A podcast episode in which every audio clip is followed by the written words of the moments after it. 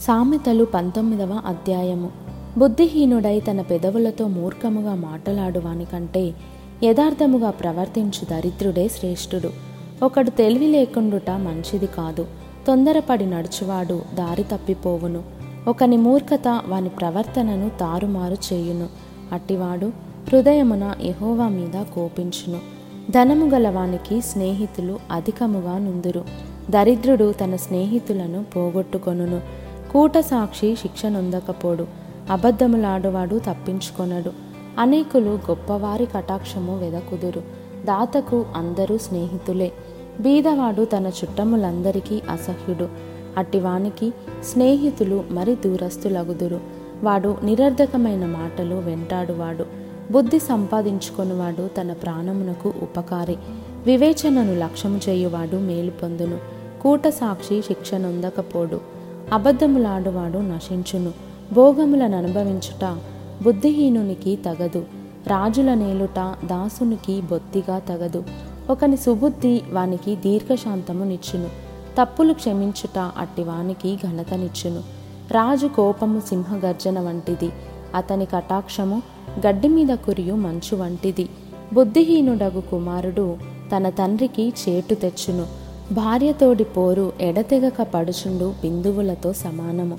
గృహమును విత్తమును పితరులిచ్చిన స్వాస్థ్యము. సుబుద్ధి గల భార్య యహోవా యొక్క దానము. సోమరితనము గాఢనిద్రలో పడవేయును. సోమరివాడు పస్తుపడియుండును. ఆజ్ఞను గైకొనువాడు తన్ను కాపాడుకొనువాడు. తన ప్రవర్తన విషయమై అజాగ్రత్తగా నుండువాడు చచ్చును.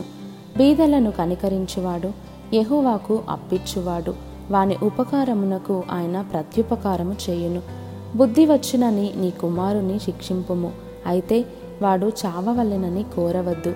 మహాగోపియగువాడు దండన తప్పించుకొనడు. వాని తప్పించినను వాడు మరలా కోపించుచునే ఉండును. నీవు ముందుకు జ్ఞానివగుటకై ఆలోచన విని ఉపదేశము అంగీకరించుము. నరుని హృదయములో ఆలోచనలు అనేకములుగా పుట్టును. యహోవా యొక్క తీర్మానమే స్థిరము.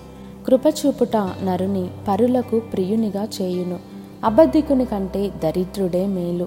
యెహోవా యందు భయభక్తులు కలిగియుండుట జీవ సాధనము అది కలిగినవాడు తృప్తుడై అపాయము లేకుండా బ్రతుకును.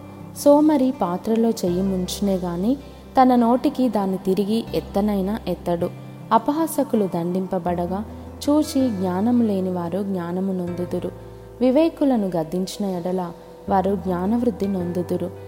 తండ్రికి కీడు చేసి తల్లిని తరిమివేయువాడు. అవమానమును అపకీర్తిని కలుగజేయువాడు. నా కుమారుడా తెలివి పుట్టించు మాటలను నీవు మీరగోరితివా. ఉపదేశము వినుట ఇక మానుకొనుము. వ్యర్థుడైన సాక్షి న్యాయమును అపహసించును. భక్తిహీనుల నోరు దోషమును జుర్రుకొనును. అపహాసకులకు తీర్పులను బుద్ధిహీనుల వీపులకు దెబ్బలను నియమింపబడినవి.